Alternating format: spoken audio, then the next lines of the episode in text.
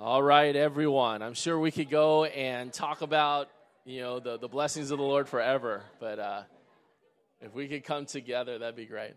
Take your Bibles and turn to 1 Samuel chapter 17. We, uh, last week, we began our series on the life of David.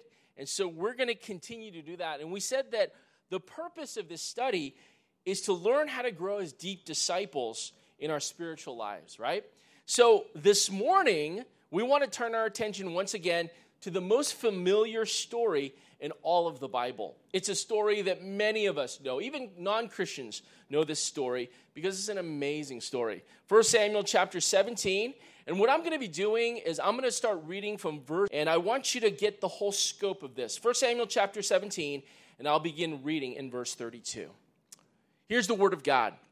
And David said to Saul, Let no one, you are not able to go out against this Philistine and fight him you are only a young man, and he has been a warrior from youth. But David said to Saul, Your servant has been keeping his father's sheep, and when a lion or bear came and carried off the sheep from the flock, I went after it, struck it, and rescued the sheep from its mouth. When it turned on me, I seized it by its hair, struck it, and killed it. Your servant has killed both the lion and the bear. This uncircumcised Philistine will be like one of them because he has defied the armies of the living God. Verse 37 The Lord who rescued me from the paw of the lion and the paw of the bear will rescue me from the hand of this Philistine. And Saul said to David, Go, and the Lord be with you. And then Saul dressed David in his own tunic, and he put a coat of armor on him and a bronze helmet on his head. And David fastened on his sword over the tunic and tried walking around because he was not used to them. I cannot go in these, he said to Saul, because I am not used to them. So he took them off. Verse 40. And then he took his staff in his hand, and he chose five smooth stones from the stream, and put them in the pouch of his shepherd's bag, and with his sling in his hand approached the Philistine. Meanwhile, the Philistine, with his shield bearer in front of him, kept coming closer to David. And he looked David over and saw that he was little more than a boy, glowing with health and handsome, and he despised him. He said to David, Am I a dog that you come at me with sticks? And the Philistine cursed David by his gods. Come here, he said, and I will give your flesh to the birds and the wild animals. David said to the Philistine, You come at me or come against me with sword and sp- the God of the armies of Israel, whom you have defied. This day the Lord will deliver you into my hands, and I will strike you down and cut off your head.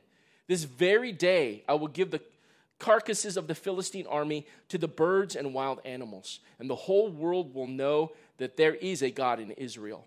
And all those gathered here will know that it is not by sword or spear that the Lord saves, for the battle is the Lord's, and he will give you all into our hands. Verse 48 As the Philistine moved closer to attack him, David ran quickly toward the battle line to meet him. Reaching into his bag and taking out a stone, he slung it and struck the Philistine on the forehead. The stone sank into his forehead, and he fell face down to the ground. Verse 50 So David triumphed over the Philistine with a sling and a stone. Without a sword in his hand, he struck down the Philistine and killed him. David ran and stood over him. He took hold of the Philistine's sword and drew it from its sheath. And after he killed him, he cut off his head with the sword. And when the Philistines saw that their hero was dead, they turned and ran. And then the men of Israel and Judah surged forward with a shout and pursued the Philistines to the entrance of Gath and to the gates of Ekron. Their dead were strewn along the Shaaraim road to Gath and Ekron. And when the Israelites returned from chasing the Philistines, they plundered their camp. And in verse 54, it says, And David took the Philistines' head and brought it to Jerusalem, and he put the Philistines' weapons in his own tent. May the Lord add his blessing to the reading of his word. Here's a truth that we want to look at this morning, and it's this. As Christians, we will all at some time encounter giants in our lives. And what I mean by giants are those overwhelming obstacles that will leave us feeling outmatched, outclassed, outnumbered, outmaneuvered. Maybe you've met this Goliath. And what do you do when you come face to face with this giant? Maybe you're facing him right now. Maybe you're in a place where there is a giant of sudden calamity. When a problem appears unexpectedly and without warning, what do you do? Or maybe there's a giant of habitual sin that is in your presence that keeps coming again and again like a tidal wave crashing onto the shore.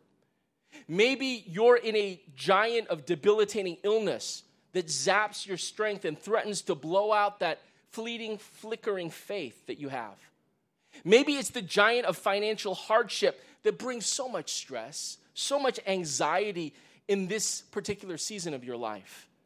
Maybe you are under a giant of a strained relationship.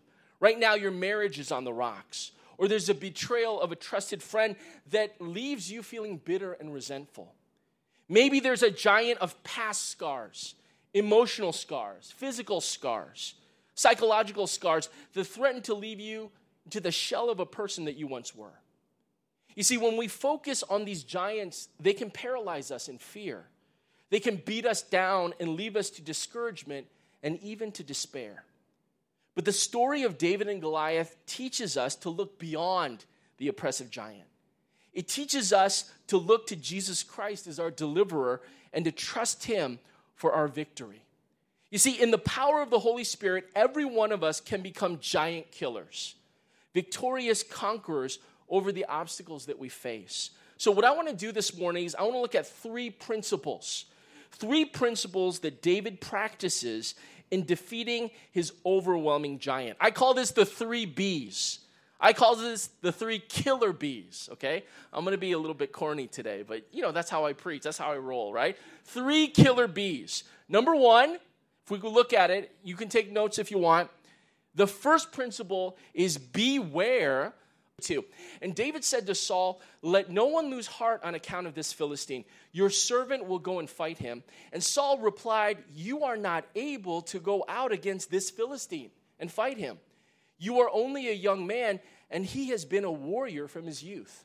Now, I need to give you some background and some context so that it can really, we can really understand this. We, you know the story, you've heard it maybe since Sunday school, okay, many of you. The armies of Israel are assembled on one mountain and the armies of the Philistines are, uh, are assembled on another mountain. And there's a vast valley called Elah between them. And every morning and every evening for 40 days, a nine foot tall, if you could imagine nine foot tall, uh, giant named Goliath, who is the undisputed, undefeated champion in single combat, challenges Israel to a fight. And this is what he says Choose a man and have him come down to me. If he is able to fight and kill me, we will become your subjects. But if I overcome him and kill him, you will become our subjects and serve us. Give me a man to fight. Now, that sounds kind of like a fantasy thing, right? Have you ever read that and thought to yourself, that couldn't happen in real life? That's like a Game of Thrones episode, right? I don't understand how that could ever happen. Well, in the ancient Near East culture of the time, nations practiced this very thing. It was called representative battle. And it was two representative warriors who faced each other in a life and death battle in single combat for the outcome of their nations. And it was a common practice. So Goliath was saying, I'll represent my nation, the Philistines. Now, who will represent Israel? Now, this is really important. If you don't get this, everything in the story is not going to make that impact to you that it's supposed to. The reason why nation battles were ultimately decided by the gods.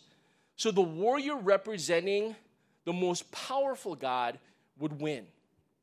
Representative battle showcased whose God was greater. So the battle was not about nations, it was about gods. So keep that in mind. Goliath was declaring, Dagon, my God, is greater than your God. And I'm going to confidently represent him. Now, who has the confidence to represent the God of Israel. So for 40 days, there's no response among the Israelites. They're all afraid. No one wants to represent. And that's why I love David so much. He agrees to fight the giant. Think about that. This 17 year old boy steps forward to be God's representative because he has supreme confidence in the true and living God. Can I get an amen? Yeah? Everyone else is afraid because they're focused on the giant. They're intimidated by his appearance. They're immobilized by his threats. They are overwhelmed by his sheer size. He's massive, but not David. By the way, do you remember last week we talked about this? He refuses to call him a giant. He refuses to call him a champion. What does he call him? An uncircumcised Philistine, right? And we talked about it and we said it's not really name calling. Yeah, that uncircumcised Philistine. That's not what he's saying. He's saying that that person is a pagan outside of God's covenant community. What right does he have to talk about God? He doesn't know God. He doesn't know the true and living God. That's what he's saying, right? And he calls him uncircumcised. You see, David looks beyond the oppressive giant and he focuses on the greatness and the glory of God. You know, so many of us, we struggle the exact same way as the Israelites. We focus our fears on the giant. We're overawed by its size and scope. We allow its rhetoric to get in our heads, and we say to ourselves, I can never overcome this. I can never have victory over this. What's going to happen? And we forget the promise that God gives us in 1 John 4 4 as Christians Greater is he that is in you than he that is in the world. Verse 37, let's look at it. And Saul said to David, Go, and the Lord be with you. And then Saul dressed David in his own tunic, and he put a coat of armor on him and a bronze helmet on his head. Verse 39. And David fastened on his sword over the tunic and tried walking around because he was not used to them. I cannot go in these, he said to Saul, because I'm not used to them. And get these five words. So he took them off. So King Saul cannot dissuade David from this foolish decision. So he dresses David in soldier's armor, so at least will give him a fighting chance. But David refuses the armor. He won't wear it. Now, why does he do that? You know, I was reading a business book by a famous business author that was referring to the scene of David and Goliath. And he was referring to this particular scene in verse 37 to 39. And he says that the reason why David took off his armor and he wouldn't wear it was a leadership lesson in business, okay? And this is what it was that David was an ingenious creative, like Steve Jobs or Elon Musk, and he defied the conventional armor being thrust upon him, right? And because he had this new innovative method, because he was new in his style, and he had this new innovative tech, the sling and the stone, right? That, and since Goliath suffered from giantism and all the problems resulting from that disorder, it, he was vulnerable to David's new method. So he wasn't ready for the new innovative battle that was engaged by the underdog David. What do you think about that? Right? That sounds pretty fanciful. It sounds pretty cool, but it misses the whole point of the story. That's not what the story's about. David doesn't wear armor, verse 39, because I'm not used to them. He had never worn armor before. He's a shepherd boy. He had never used a sword or a spear or a javelin, javelin like that before. The point is that David didn't see armor as crucial to the victory. Now, listen, the reader is supposed to beg the question how can anyone go into battle without armor? I mean, this David is crazy. He's foolish. Man, being a kid, he doesn't understand the situation. And I'm sure that's what Saul thought. I'm sure that's what everyone thought. How is a 17 year old boy without any military experience, carrying a sling and a pouch of stones, going to defeat a nine foot battle tested champion in full armor and a whole arsenal at his disposal? Hey, what did David say would be the reason, or would be the weapon that would be used to kill Goliath? You know, many of us, we've heard this story so much that all of us would raise our hands and say, well, it's that sling, it's that stone, it's that new tech, right? Well, let's look in verse 45. David said to the Philistine, You come against me with sword and spear and javelin, but I come against you with my mighty sling in the name of the Lord Almighty. Verse 46 This day the Lord will deliver you into my hands. The whole world will know that there is a God in Israel. David is saying, You come against me with sword, right? That's man's armor. With spear, that's man's armor with a javelin. That's man's armor. But I come against you in the name of the Lord Almighty. I want you to notice the word Lord, capital L, capital O, capital R, capital D. When the Bible uses this, it's referring to the personal name of God. This is the highest and holiest name of the creator and sustainer of all things. So David is calling upon the omnipotent, omniscient, omnipresent, sovereign, immutable God to champion his cause and to fight his battle. David is calling on the name of the Lord. Can I get an amen?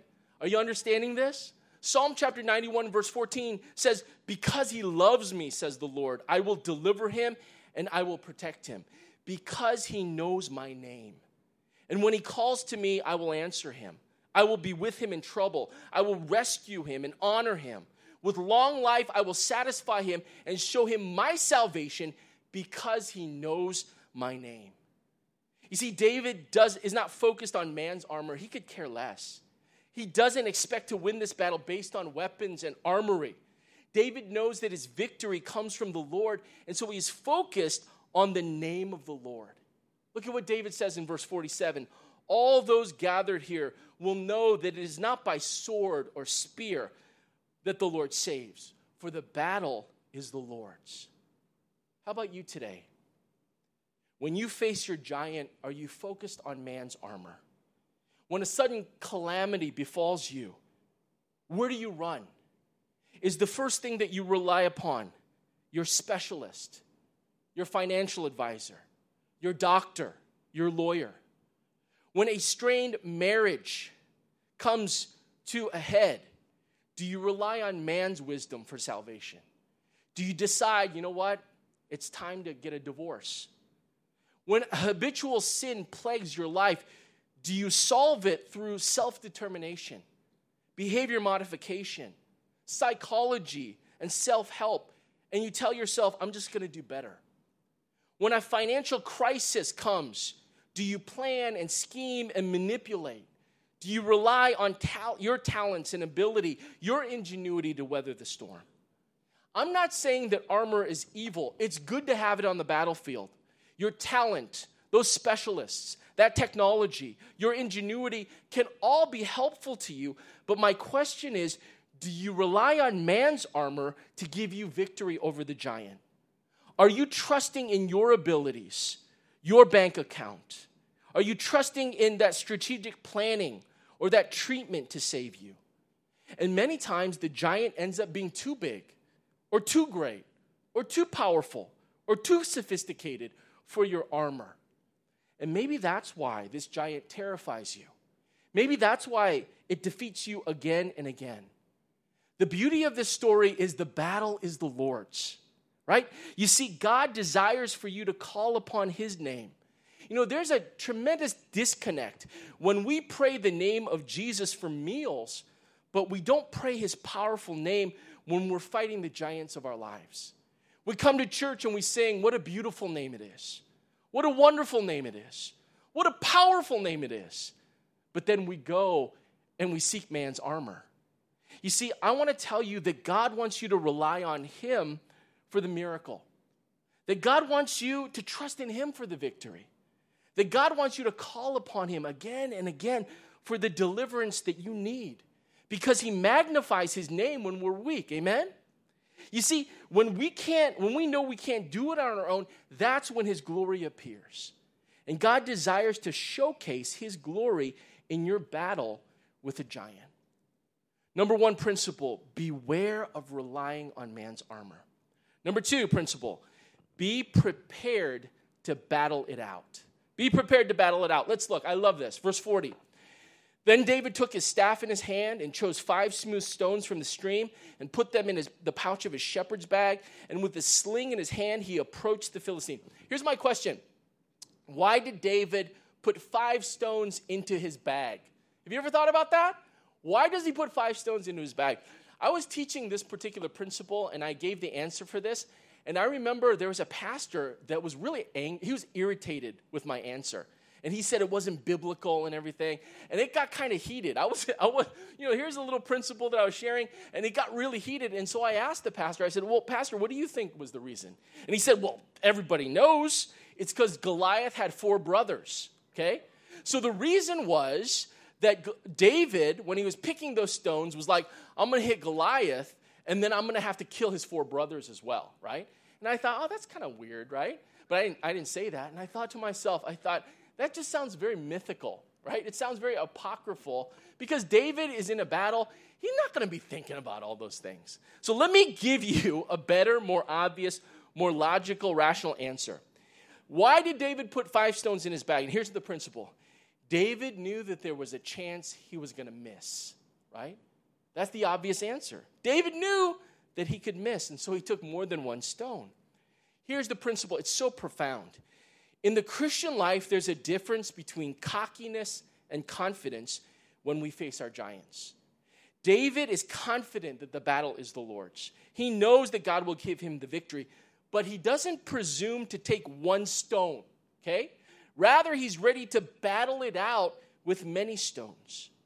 David is not cocky, thinking that God will just hand over the giant without a serious battle. Now, it ends up that he does do that. A great miracle happens.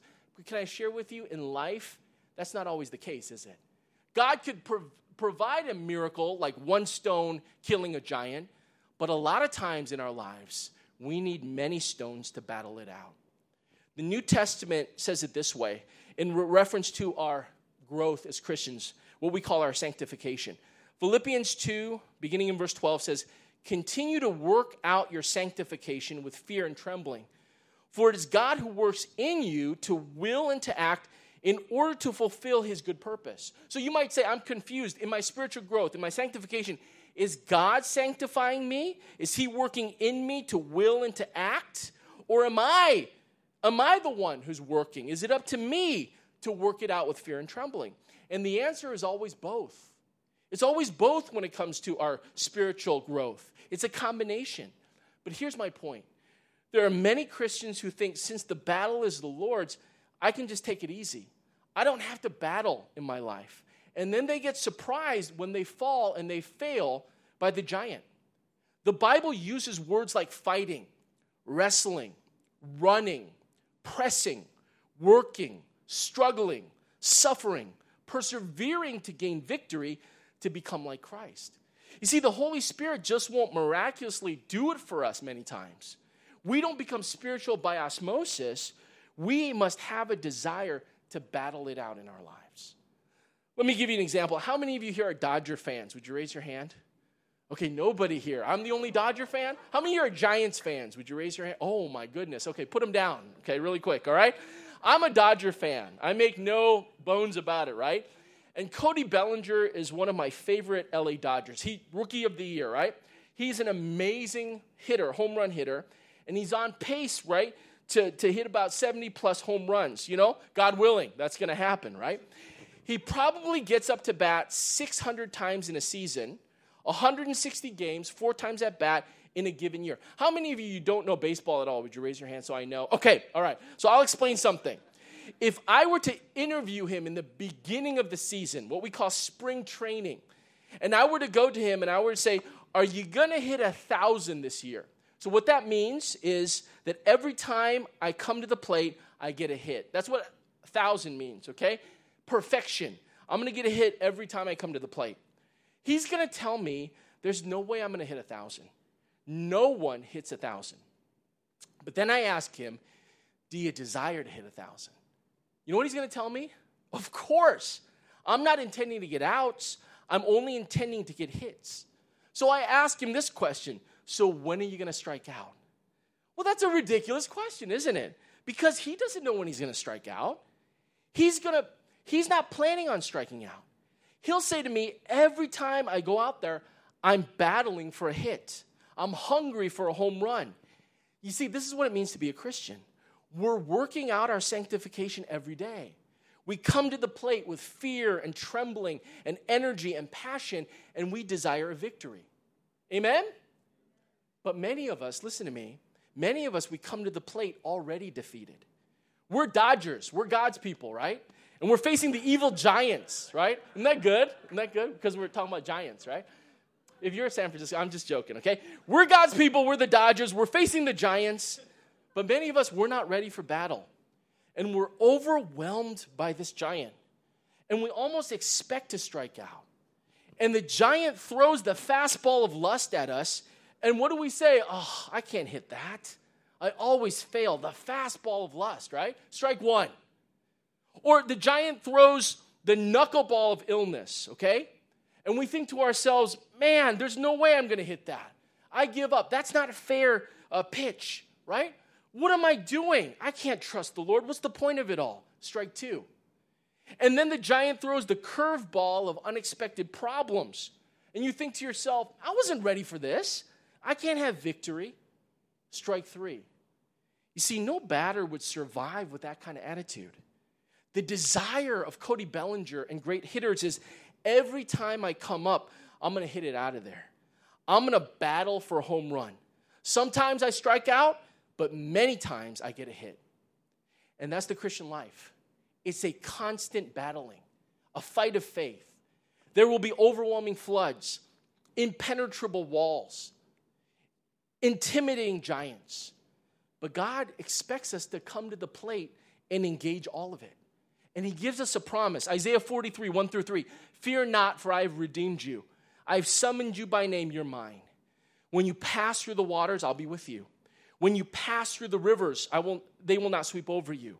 When you walk through the fire, you will not be burned. The flames will not set you ablaze, for I am the Lord your God.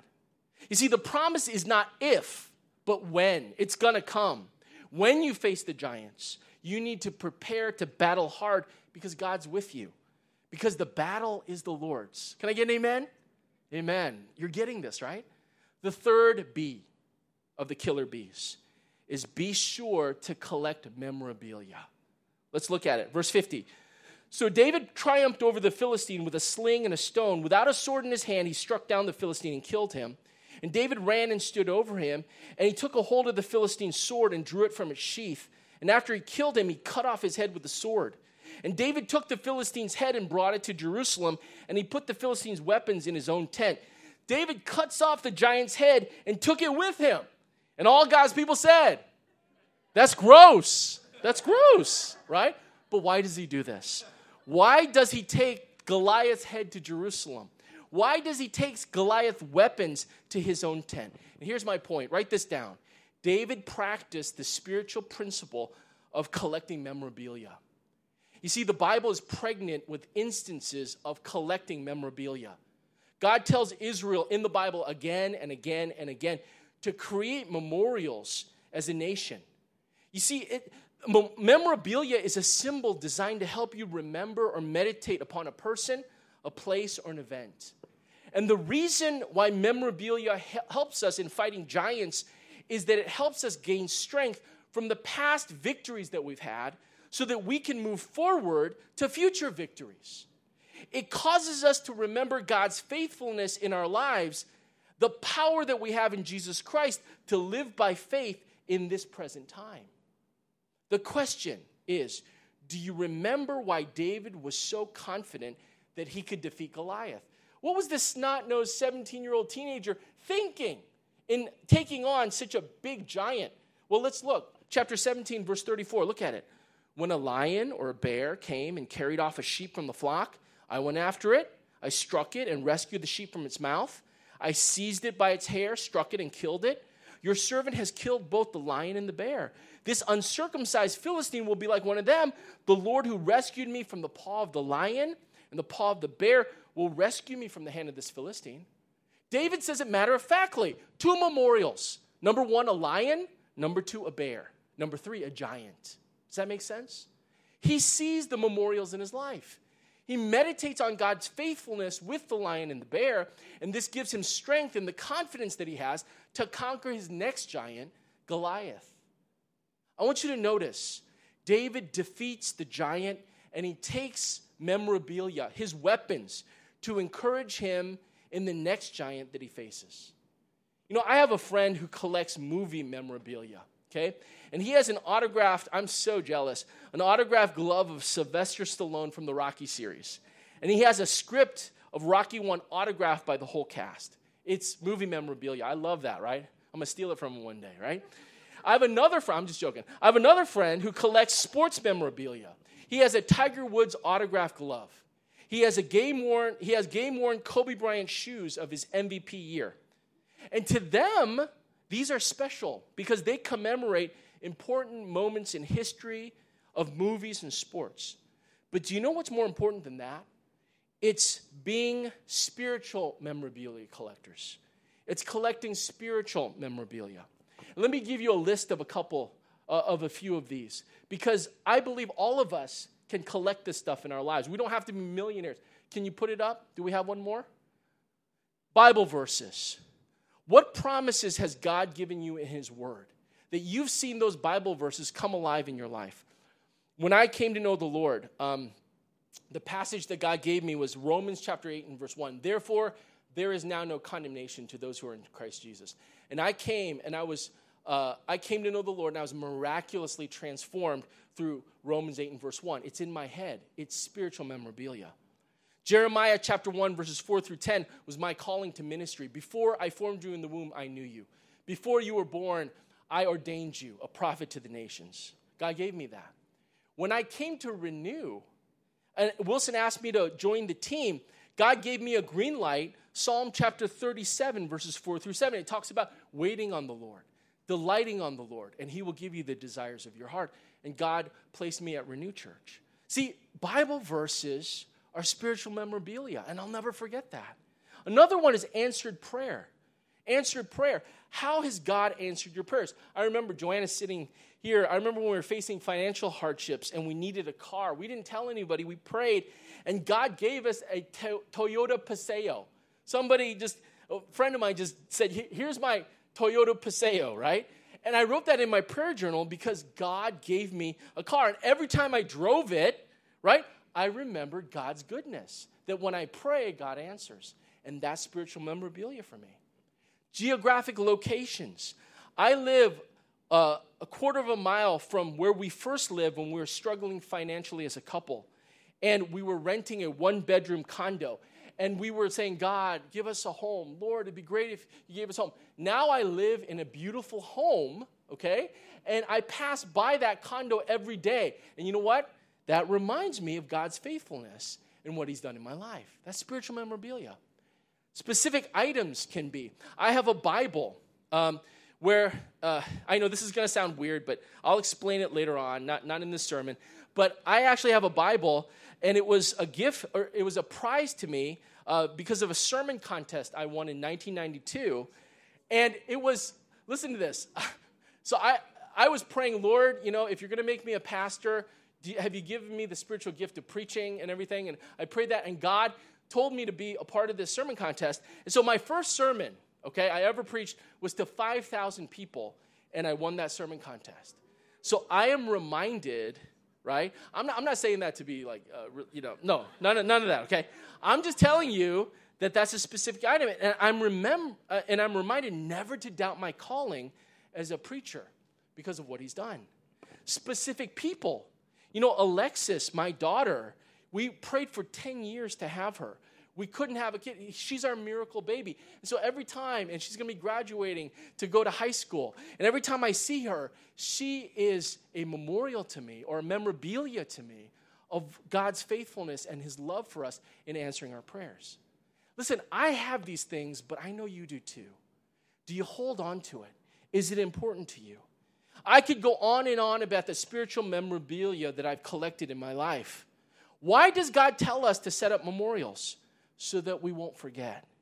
You see, when we face the giants, when we're in the thick of it all, we tend to focus on the wrong things.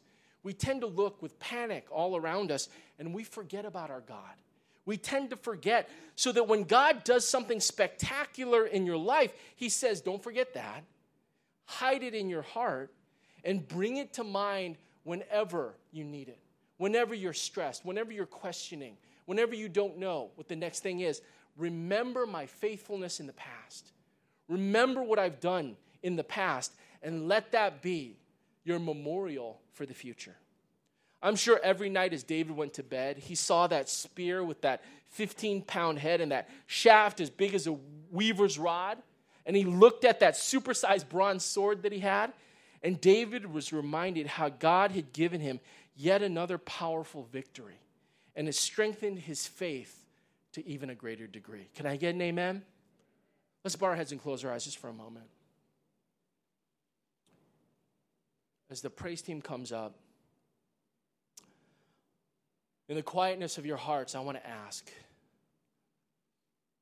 Are you in the midst of battling a giant? Will you commit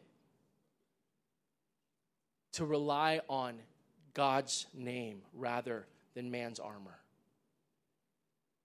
will you prepare yourself to battle it out? Not to give up, but to persevere because the battle is the Lord's. Will you be sure to collect the memorials, to remember the faithfulness of the past, to let that be your motivation for the future? God, I thank you for what you're doing, and I pray that you would continue, Lord, to work that out in our lives. As we go to communion in a little bit, I pray that we would make that commitment once again to live a life that is pleasing to you, to be men and women of your heart. We pray this in Jesus' name, and all God's people said.